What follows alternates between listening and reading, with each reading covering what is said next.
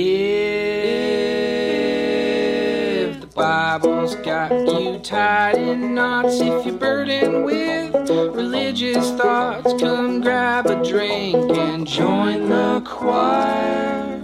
It's Heretic Happy Hour. Hello, everyone, and welcome back to the Heretic Happy Hour podcast. We have such an amazing episode for you uh, today. I got to tell you, this is honestly we're doing this um, this decolonizing series, and uh, the one this one is like so far one of my favorites. It's so great. But before we jump into that, I probably should introduce myself and uh, have our uh, co-hosts introduce themselves as well. My name is Keith Giles. I am the author of the seven-part Jesus Un series of books available on Amazon, on Kindle, and print, and in audio. And um, those books deal with various various different aspects of the deconstruction reconstruction experience. And I'm also the founder of the Square One course and community for people that are going through deconstruction and want to go through reconstruction um, with a group of people who kind of know what it feels like and have been there, done that. And so, uh, yeah, our next one starts February 14th. Uh, go and check that out and uh, be glad to invite you into that at, B- at bk2sq1.com. And I am joined by my amazing co-hosts, the the one, the only, uh, each one of them individually, Derek, Matt, and Katie. Say hello. Hi, everyone. My name is Katie Valentine. I'm the author of Sex, Slavery, and Self Control. I'm the founder of the Metaphysical Christian uh, Facebook community. I do other things. Let's see. I host another podcast, Magical Mystical Journeys. If any of you are really into the woo woo and want to come along for that ride, I'm really excited about our decolonizing series. We're decolonizing like a mother. Like a You're in for a treat. I am Derek Day, the the host of the Forward podcast and the co-host of this podcast, and the author of Deconstructing Religion. And I'm going to write some books for Quoir that are going to absolutely kick ass. And I'm just happy to be here. This deconstructing series Decolonizing. or decolonizing, decolonizing series. Okay, blame it on the alcohol. Oh, I do. God damn it. yes, and I am I am Matthew DiStefano, also looking forward to this decolonizing series, whatever you want to call Yeah. it. I'm I'm all in. Uh, it's it's a wonderful series. I am uh, the author of many books. I also blog at Patheos, and um, I don't want to really talk about that right now because I want to introduce our guest host. Someone, Katie, I got to thank you for introducing us to to this this host. You are I didn't welcome. know who. Yeah, I didn't know who, who it was, but I am so looking forward to this conversation. It is none other than Jay Johnson. We are going to get weird or peculiar is is his word. Uh, we're we're going to talk about queer theology, sacred spirituality, and uh, I just love that word peculiar. He, he talks about uh, we're going to talk about a peculiar gospel, and we're going to find out what that entails, and it is bound to be a fantastic conversation. So let's get into that now. Hell yeah. It's the Heretic of the Week. Hello, my name is Jay Johnson, and I am proud to be a heretic. Hi, Jay. Well, this is really, really fun for me and to welcome Jay as part of our decolonizing series. I've known Jay for many, many years and uh, it's, you're all in for a real treat. So Jay, welcome to the podcast. And we would love to just let our listeners get to know you a little bit. Can you tell us just a little bit about your background, your spiritual background and how you, how you kind of ended up where you are now? Yes, I would be happy to do that. And um, the brief version of that story, and we can see where we want to go with it, is um, I was uh, born uh, here in Michigan, where I have returned to recently, but grew up in Wheaton, Illinois, um, outside of Chicago, evangelical Christian capital of the world, at least at the time, um, and was raised in the evangelical free church and in a very evangelical culture uh, there in the western suburbs of Chicago. And then I also went to Wheaton College, which is a private uh, uh, Christian school there in Wheaton, where my dad was on the faculty. And that's also where I came out as a gay man, which was, well, I guess traumatic is one of the words I could use for that.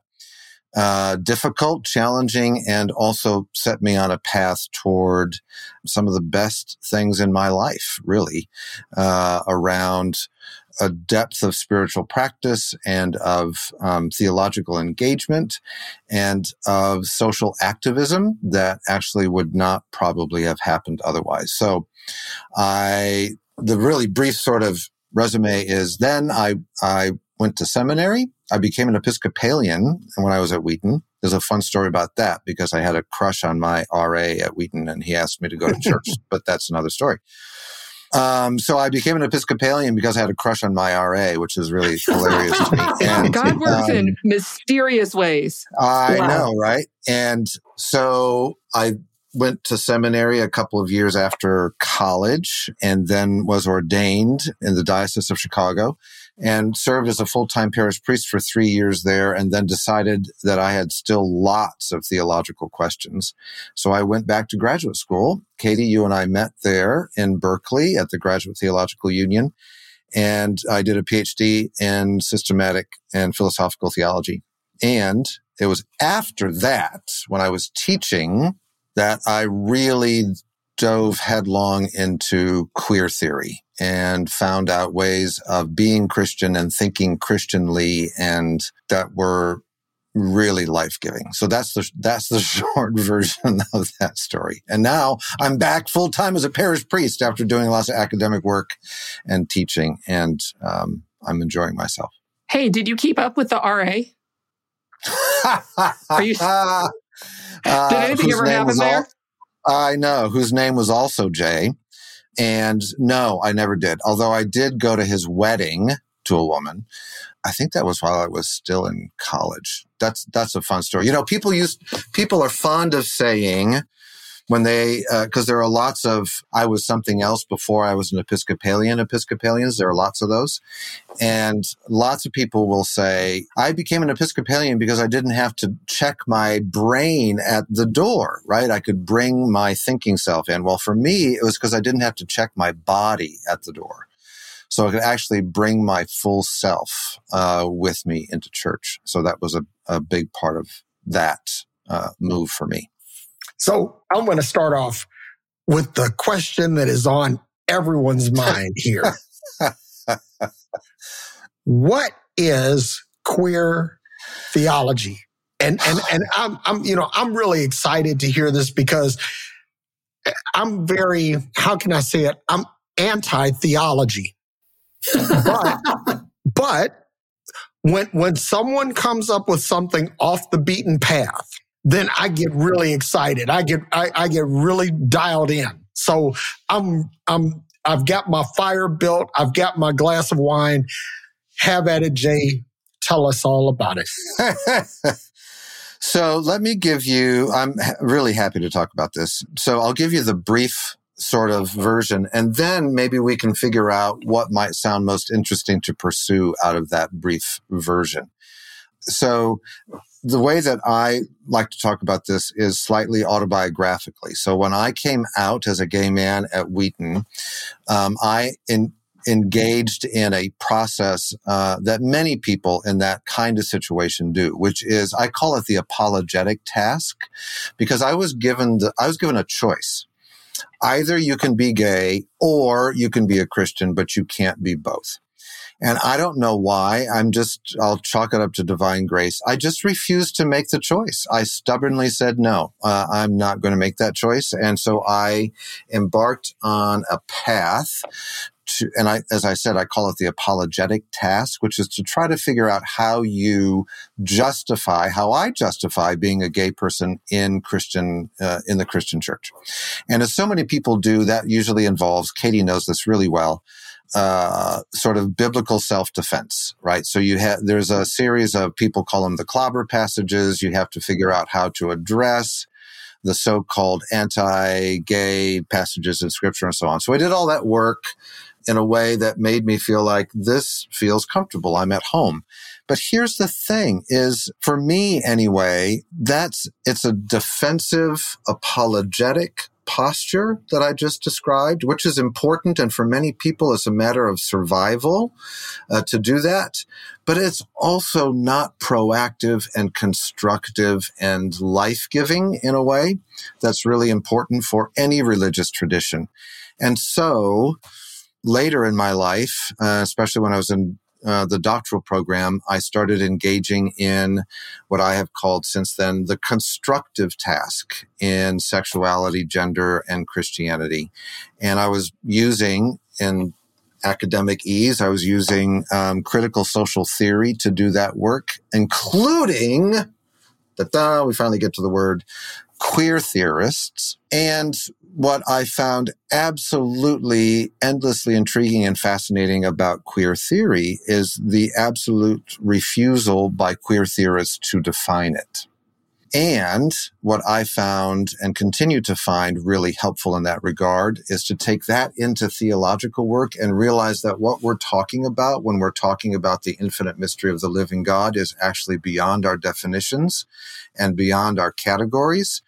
And that the very best that theology can do when it's really good is point us toward that reality, but never really capture it. And the reason that that's a queer insight is because what queer theorists insist upon is that the categories that we use for sexuality and gender, lesbian, gay, bisexual, transgender, question, all that's, all those categories in the at the end of the day fail to capture the mystery of the human person that I cannot be reduced to this little categorical box in the very same way that God cannot be reduced to our little doctrinal boxes. So let me just finish up this very quick intro to what queer has to do with theology by saying this because it's because it's actually kind of ridiculous, but I like it. Uh, if I were to give like a summary of a very brief, like what do what do queer theorists do? What is queer theory?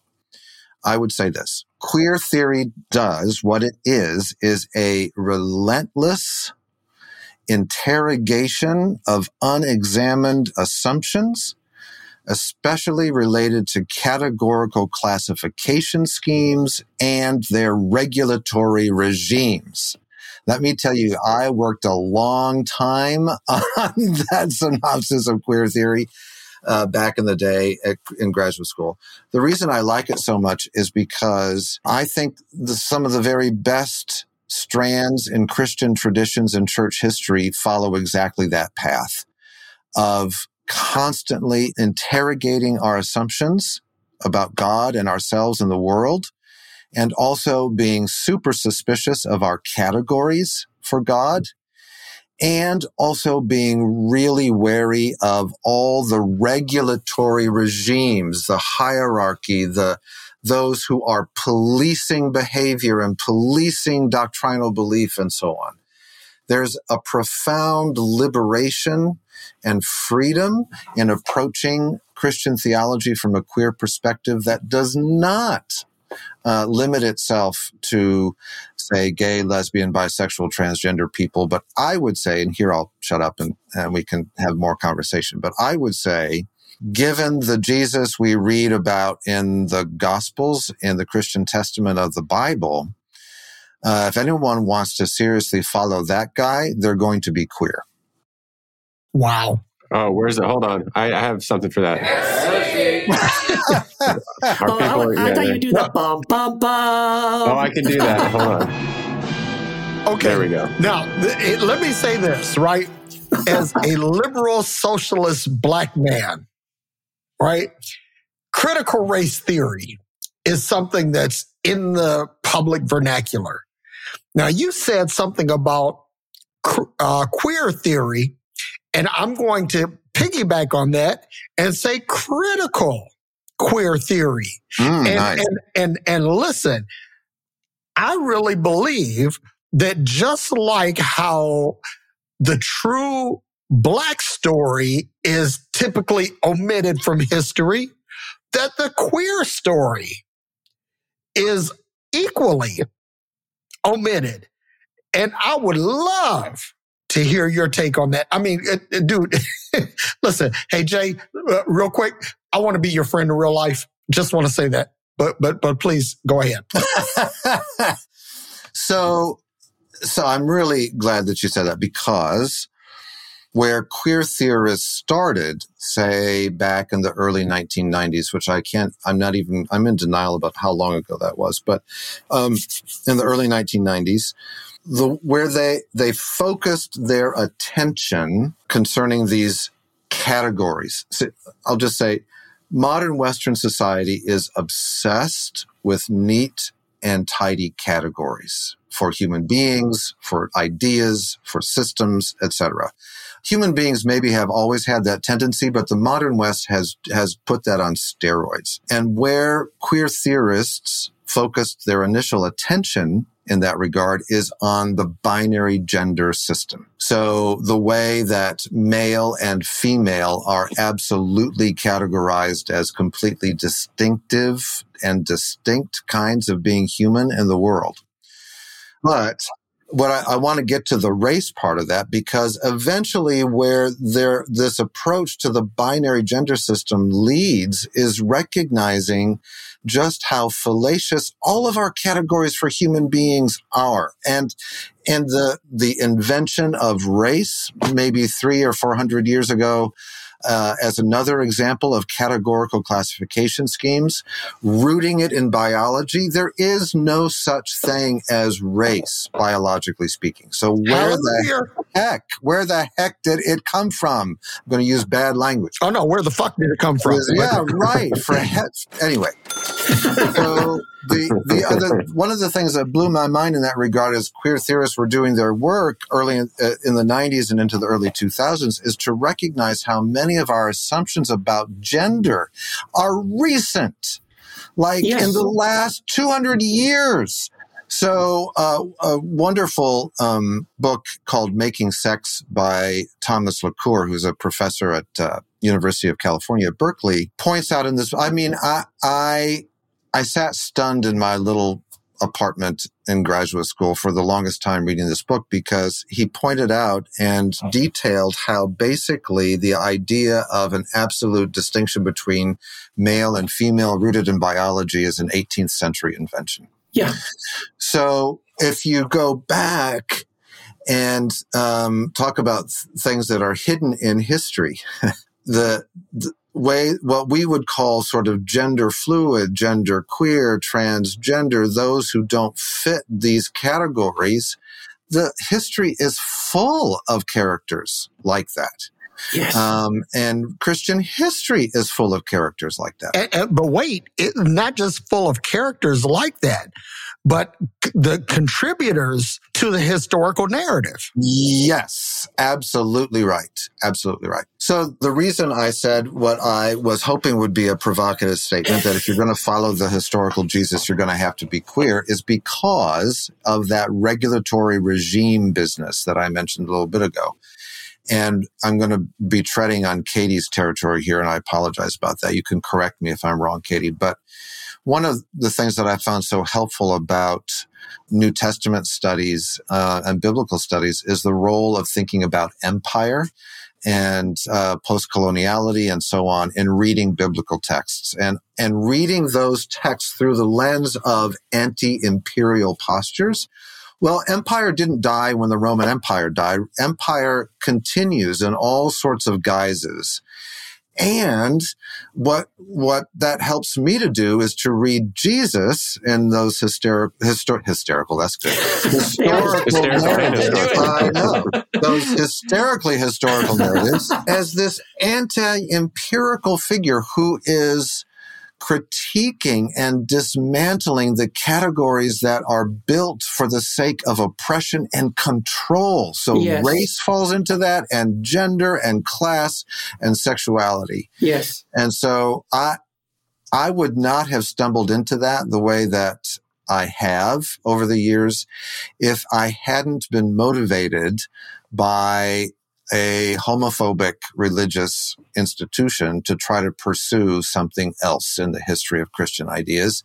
And that led me into this whole notion that breaking free of these categorical classification schemes is part of the liberatory posture that Jesus invites all of us into. Jay, I wish I had corrective words because just because that would be kind of fun to be able to correct you, but I have none at all. So, so um, total solidarity there.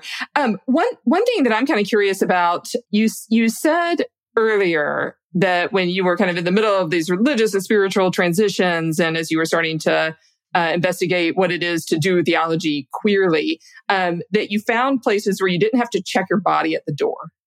So I'd, I'd love to explore more like how does, I know this is important in your work, but how does the body and like queer bodies, how does that impact the way we think about God? I love that question. And how much time have you got? So 45 minutes. And, and everyone, everyone, can read Jay's books on this too. uh, right. I hope so. Yes. Yes. So one of the things that this journey has been so helpful to me in regarding is exactly that question, Katie. And the realization that not just for gay and lesbian people, but for basically everybody, the Christian church has not known what to think or what to say about sex, like ever. So, uh, and that has profound implications for how we think about our bodies. Sex has been the proverbial elephant in the Christ, in the church's living room for the longest time. And part of a big part of what this work led me to to investigate is what can we say I mean, we say Christians are supposedly incarnational religious types, right? We're talking about the incarnation of the divine word in Jesus. So somehow the physical body ought to matter. Why are we finding it so difficult to talk about bodily stuff? And especially, I would say, about pleasure. Why is there so little about pleasure in Christian traditions um, and it, the role that it might play? So part of what I have appreciated in doing this work is in, in fact finding sources and ways of reading the traditions that foreground bodies and the material world as vehicles for encountering the presence of God. The rather than, you know, constantly we, we're so ingrained to think of up and down in Christian spiritual practice. Heaven is up and we're down here on earth. And what I think that has led so many of us to do, is true for me for the longest time, is to not look around me for God and in me for God. So in my body, in the bodies of others, in um, physical intimacy, and it, in fact, I did write an entire book about this called Divine Communion. Just turns out and in that book, I tried to argue that this desire that we all have for physical intimacy and pleasure originates with God. It's not incidental to who we are. It's essential to who we are, even though queer theorists don't like the word essential. Whatever. It's not essentialist. Not essentialist, right. But it's absolutely vital, maybe using that word, in terms of understanding who we are as creations of God to embrace our desire for intimacy and communion with another, because that's what God desires. So that was a rambly response, Katie, but I think it's absolutely physical reality and our bodily life is absolutely vital to understanding Christian faith in a way that, that modern Western Christians have often overlooked. Uh, I don't think that that was rambling at all, Jay. And what you said, I think, could be key to liberating the entire Christian experience. Let me explain. Because if we can accept that some bodily gratification, that some bodily satisfaction, that this is acceptable in the context of queer sexuality, right? That, that if, it, you know, like what Jesus said, that which you do to the least of them, right? That if we can, if, if we can crack that code, then that releases the pleasure code for all of humanity. And that's what, that's what I'm thinking. I'm thinking that, that, that basically that what you're saying about queer theology actually holds the key to the entirety of human sexual pleasure. I I I would say that yes, quite kind of audaciously. So that's why I'm speaking softly now because it makes me a little embarrassed. But yes, I think that's No, true. say it loud. I think, I, I think it's true. I think it's true. And look, look. Here's I'll let me let, just let- let- let me let me help you get in touch with your inner James Brown. Say it loud. I'm queer and I'm proud. part of where this led me to is the importance of thinking carefully about theological anthropology in Christian faith. What I mean by that, that's the, the shorthand way of saying, I believe that uh, the, what is so crucial in Christian faith and Christian theology is the question, what does it mean to be human in relation to God? And in relation to others. That's theological anthropology. And what most theologians do is go back to Genesis uh, one, two, and three for responses to that question. And I'm absolutely convinced that how you, we read Genesis one, two, and three will make all the difference in the world in how we read the meaning of Christian faith. Yay! Then here's in part what I mean about that. Genesis 3, there's a little wrinkle in the story that happens in Genesis 3 because of the serpent, right?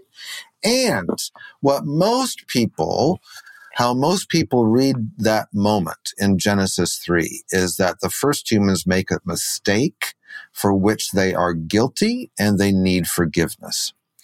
That is one way to read that story. I am convinced, however, that a much more powerful, because it's been overlooked way to read that story is not about guilt, but about shame.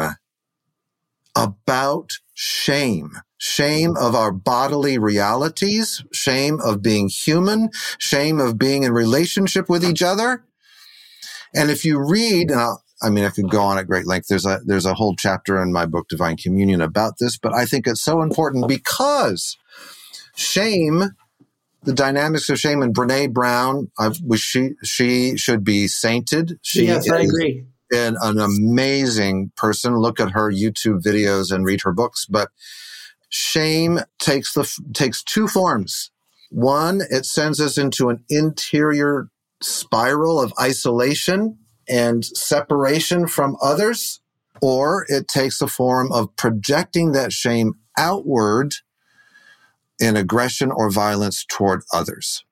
And I'm absolutely convinced that at the root of so much of human distress today, whether it is homophobia, racism, misogyny, ecological destruction, all of it is at its root a profound projection of shame outwardly or destructively inwardly. And that we need healing for that. I think everybody needs healing for that. Yeah, amen to that. Um, so w- you've used the word uh, queer theory, queer theology a few times. There's another word you use often in your books and your site is peculiar. Is that a synonym you're using for queer, or is there a difference? And maybe can you flesh that out a bit? the word queer, as I think almost everybody realizes, was used as a derogatory term in the 19th, starting the 19th century, um, as a way to, well, shame people who did not conform to certain gender standards or sexual behavior. So queer was a, an epithet that was used to shame people. And it's been reclaimed, obviously, by queer theorists as something uh, different. But it retains that highly charged negativity. And there are quite, there's, there are quite a few LGBT people who don't like it at all. And I understand that. I totally do. And so, yes, in part, I, I was trying to find ways of evoking queerness without using the word queer and peculiar was one of those ways. But I also like that in the King James Version of the Bible, our favorite version, right? On the show, Um, yes, huge friend of the show. Oh, of course. that there is that in that translation of the first letter of Peter is this verse, verse uh, chapter two, verse nine. But ye are a chosen generation, a royal priesthood, and holy nation, a peculiar people. That ye should show forth the praises of him who hath called you out of darkness into marvelous light. I love that because it's this notion that in the midst of empire, in the midst of categorical classification schemes, in the midst of oppression, God calls out a people that is strange, peculiar, and queer in order to bear witness to a different way of living. So that's why, uh, and honestly, I had some at the time that I was teaching early on at the Graduate Theological Union, there were three Roman Catholic schools as part of that union. And I had some Roman Catholic students who wanted to take my classes, but they wouldn't be able to take it if the word queer was in the title. Wow. So I found other ways of talking about it. Was it was it the Dominicans? We can totally we can totally delete this if we need to.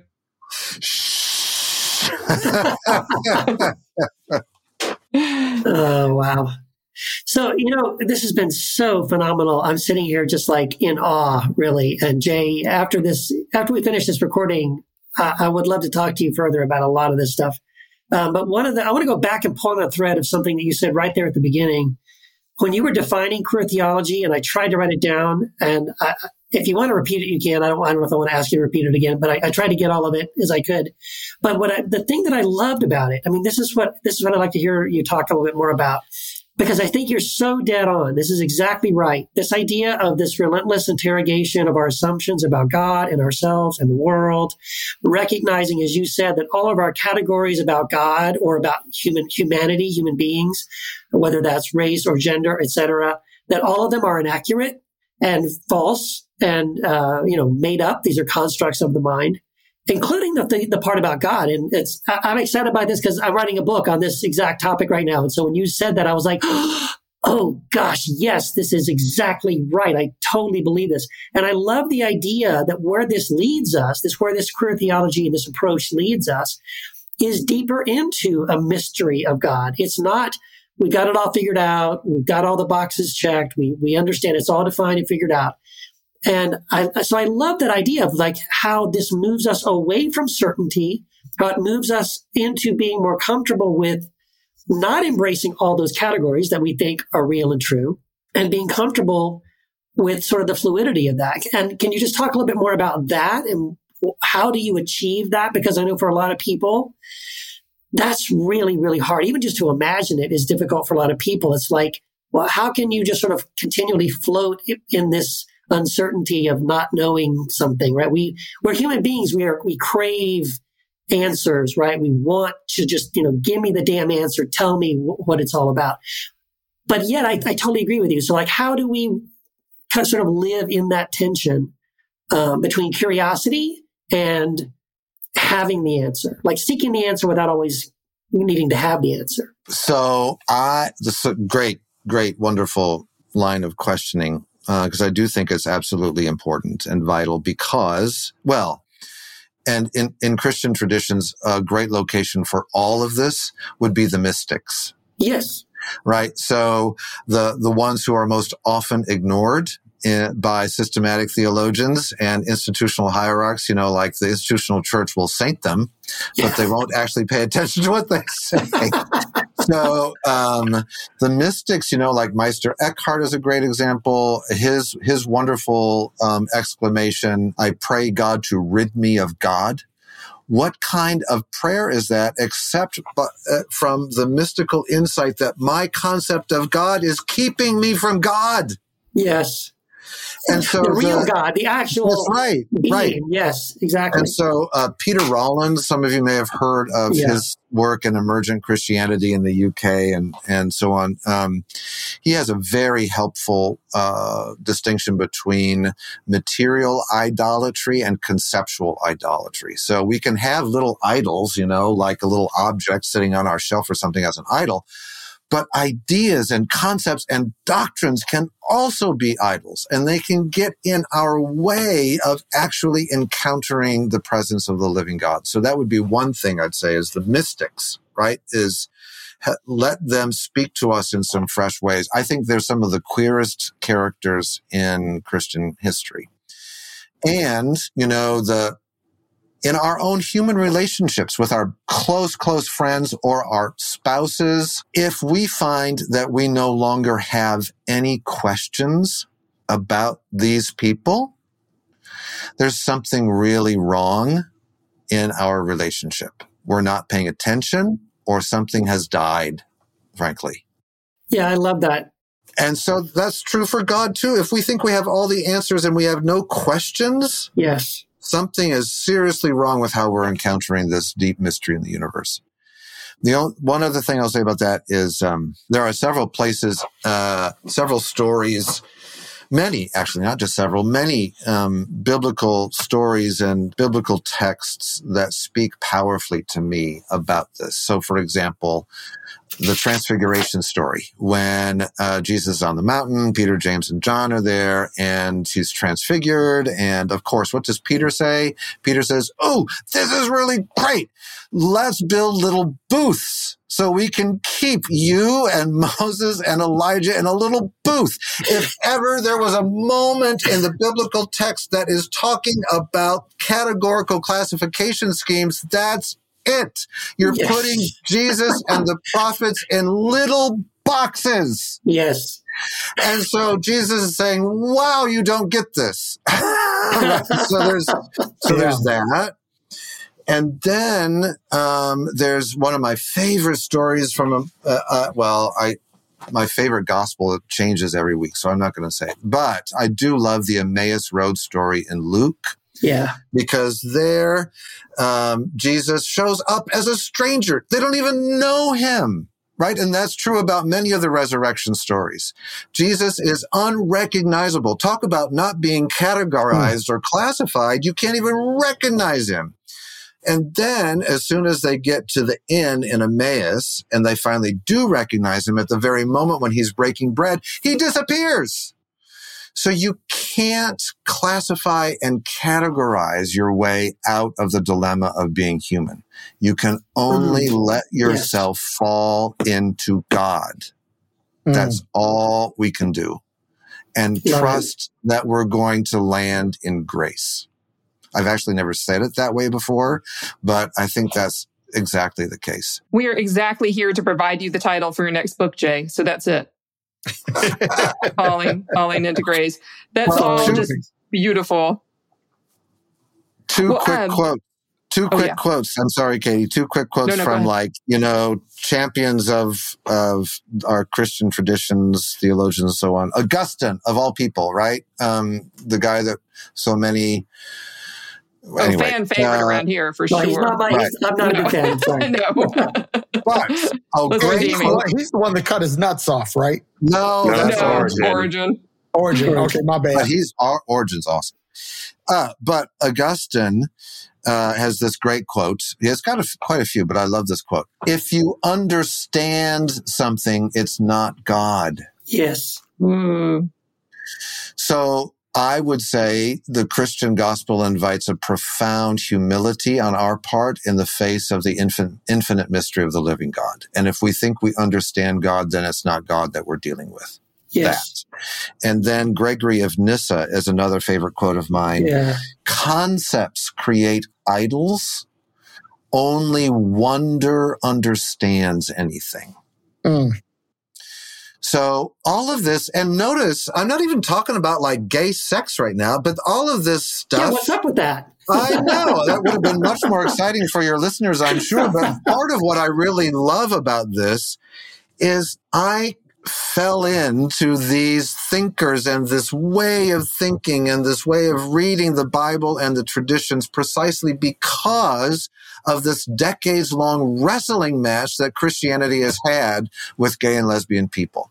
And it's quite possible that many scholars who have used queer theory and other forms of dealing with these questions would not have come to some of these great realizations if it hadn't been for that debate that has been so protracted. I'm not saying yay for the debate because it's hurt an awful lot of people, but look what God brings out of something that's pretty terrible is uh, new insights and new ways of thinking that are life-giving. So I'm so glad you brought up um, the mystics and the way they talk about God. So I'll talk about gay sex for a minute. Um, no Yay. problem. And so, um, or, or divine, kind of divine sex. But I remember as an undergraduate, um, and it wasn't a mystic, but we were reading a poem, I think by a, I think it was by John Donne, Batter My Heart, Three Person God. And Yeah. I wrote my little analysis of it. And my professor, he was like, you're really shying away from the fact that um, Donne is using explicitly sexual imagery to talk about divine union.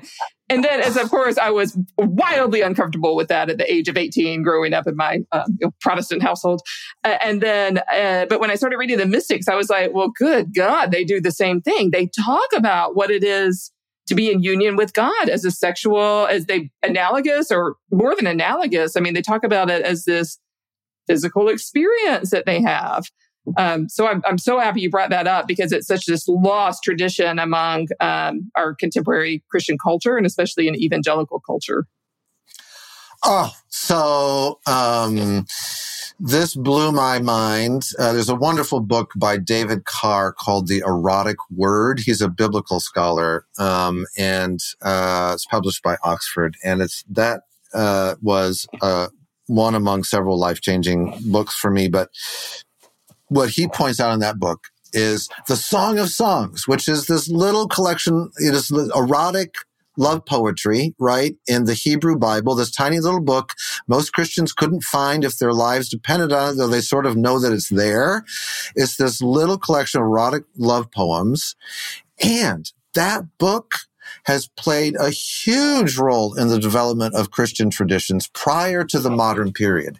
It is the most frequently copied book in medieval Europe. It's the most frequently commented book among monastic communities.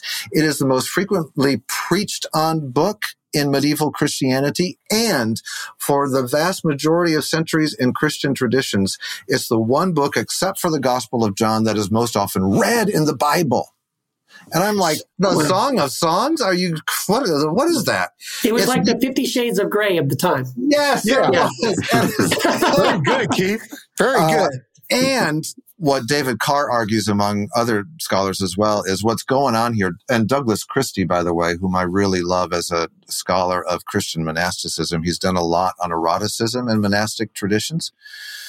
And the, the, the insight here is that the Song of Songs was so important in Christian traditions because Christians understood back then that only erotic language would suffice to talk about God's desire for us.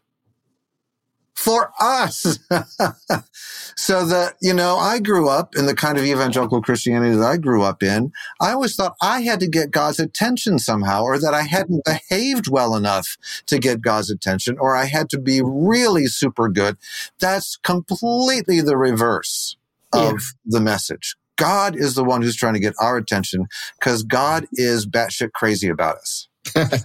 Yeah, Bad shit crazy. you, you could almost say, I, I can't even believe, I can't even, I can't even believe I'm going to say this. You could almost say God is already aroused. It's, His, it's God's think desire for us is already aroused, right? I am very happy with that language in that regard. Listen, God, God has the best porn collection of anyone in the universe. He sees everything. He sees it all. I mean, Yes, has nothing on God. Okay. so I want to throw something out here. One of my idols is an Episcopalian bishop by the name of John Shelby Spong. Ah, yes. And, and, and let me tell you this because as a young apostolic evangelical pastor, I saw Bishop Spong as the heretic of heretics, of modern day heretics. But when I went through my deconstruction and began to uh, look at um, a- a- a- as sexuality as more of a construct of being than of doing, I really began to get into what he was writing. And so he wrote this book. And let me see if I can if I can pull this up. Living in Sin. Living in sin. Yes, I knew you were going to say that one. Yep. Yep. and and and so I I heard about that book as a young pastor and called it a a blasphemous heresy. But then toward the end of my deconstruction, I actually took the time to read it. And and and it was no listen listen Condemn it first and then read it. Yeah. well I mean that's the Christian way right I was going to say that's the Christian pattern. I condemn it, and then later on, I watched that movie and I said, you know, maybe it wasn't so bad. it wasn't so bad after all. So so that that was and and so I wanted to talk to you about about Spong and um and his influence on the Episcopalian uh, hierarchy, if you will. He's an un. I was about to say he's an unsung hero. Uh, in part, he was so bef- he was so ahead of his time that when certain policy changes happened in the Episcopal Church, people had forgotten that Spong actually paved the way for those to happen, and Mm. that he he paid a price for a lot of that. You know, theologically, he and I would differ about certain things, but what I really love about Spong is if you're going to err, err on the side of love. Yeah, because on, at the man. end of the day, you know, we stand before God, our judge. You know, what are you going to say? I'm sorry, I loved too much. it's not, you know, that's not going to happen. And so if you, the eh, Spong was always on that side of things. And he got, he didn't use this language as much, but this is what I think he meant, including in Living in Sin and some of his other books. He, he really got at a visceral level, level, I think, the pernicious, corrupting power of shame. I think he really got it. Uh, he got it around um, the lingering is even too mild a word misogyny in the institutional church and racism and homophobia. And that it was at root a that at root all of those are about body hating postures about about hating that which you can't accept about yourself. And you project it on women on people of color on gay and lesbian people and he got it Jay, this has been such a treat. Uh, we could go on and on and on. And I, uh, I want to say just it's a pleasure to have you just because we've known each other for so long, but also full circle. I uh, worked in Glen Ellyn right next to Ah. Wheaton for like two Ah. years in the early 2000s. So I'm very familiar with the Wheaton everything that's there. and you so, know that, that's really cool and i'll just say too well we didn't have a chance to talk about many many things of course but what i've been working on the last few years is how this extends into ecological theology and environmentalism and the distinctions between species and how those need to dissolve if we're going to survive on this planet so that's maybe a topic for another episode Yeah, I mean, you. I think you just invited yourself onto a, a follow-up episode with That's what I think. which I'd be cool with. I'm open to that. we rarely have a double heretic, but you could be it. You could be You could be you're one of the few. It's like the Five Timers Club in SNL. We need one of those. yeah, we right. need. well, this has been so much Hey, fun listen, I, I have I on on my own podcast forward. I absolutely avoid anything theological.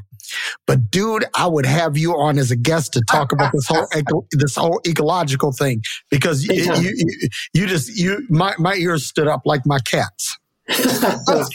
Nice. Well, This has Jay, I been know. I know people are going to want to find uh, you and your work. What's the best way for people to be in touch with you and to find you? That's a really great question. Um, I have a blog that you can find me on, which is peculiarfaith.com.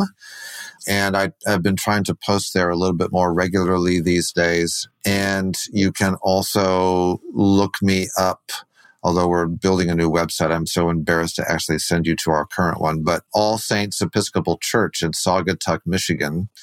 Um, if you try to look us up there, you can find a website there. But peculiarfaith.com is probably the best way to find me. And I'm very happy to be in conversation and a communication with people about these topics. Very happy. And then, Jay, could I ask you real quick too? Um, are there any, based on all the different things we covered in this interview, are there books that you've written that if people want to read more about what you, you know, how to, you've unpacked some of these concepts that you would uh, recommend?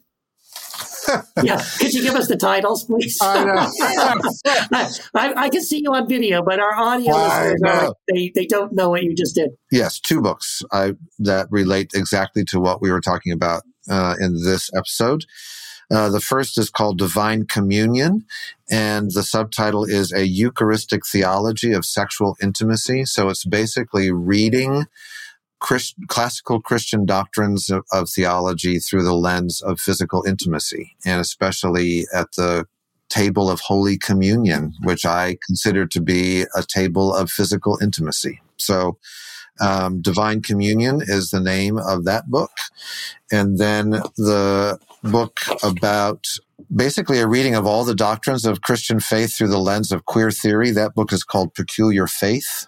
And the subtitle is Queer Theology for Christian Witness. And that last phrase is really important to me for Christian witness. I'm not interested in doing theology that just sits on a shelf.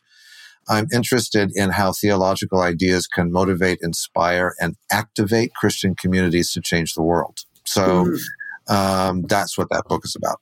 Excellent. Thank you so much for being here. Yeah, thank you. Thanks, you all. It's really fun. Very fun. Fun to meet all of you too. Thank you so much. This was Yeah. great. You asked great questions. Well, you are amazing. So thank you so much, Jay. This was really incredible. Thank you. I wasn't lying, was I? Oh hell no. That was a fantastic conversation. Again, shout out to Katie for hooking that one up because Fucking A! Jay is awesome. He was great. God, you're blowing my eardrums out, bro. Um, we're, we're, this is how excited we are on this on this decolonizing so series, good. and I hope I hope if you're listening, you're just as excited. And I hope if you're just as excited, you head on over to heretichappyhour.com. You binge listen to all the episodes that you might have missed. If you haven't missed any, well, God bless you. Check out the swag we got. Check out the bookstore. Check out all the other things that I can't even remember we have on heretichappyhour.com. Go there today. Spend 10 minutes there and have a ball. Pillows. We have pillows. Ooh, yes, we have pillows. Pillows seem perfect after listening to the queer theology episode where we're talking about sacred sexuality. So everyone needs a couple of pillows. Throw on your bed, throw on your couch, wherever. Take a picture of your pillow and then come on over to our free Facebook group, Heresy After Hours. We have, like last count, over two, well over 2,000 heretics just like you, asking questions, singing songs, having debates, having fun, um, and just having a great time. So that's a great community. It's a free resource, free support for you to continue your journey. And if you want to connect with your favorite heretics, go on over to Heretic, Heretic Happy Hour and get one of these fucking pillows.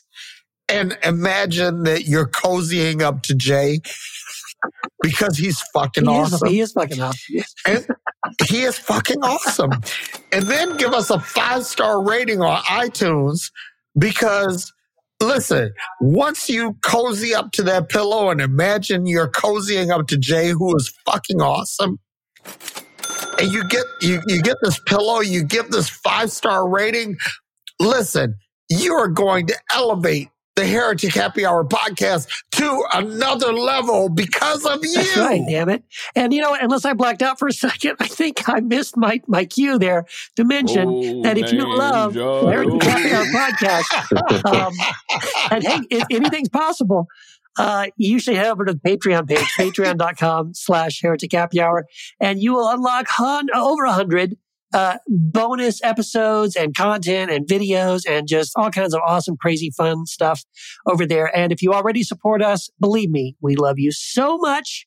And and you know what? I don't want this to become a bit, but apparently now it's going to become a bit. So I, I got to do it. It's I got to do it now. It's a If you bit. support us It's a already, bit.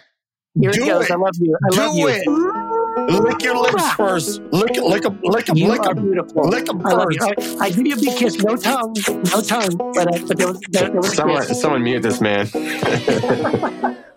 No, that was Derek with the tongue there. That, I, don't, I wasn't doing that. Just, That was Just a Keith. friendly- Don't, don't, don't blame just it on me. Love you guys.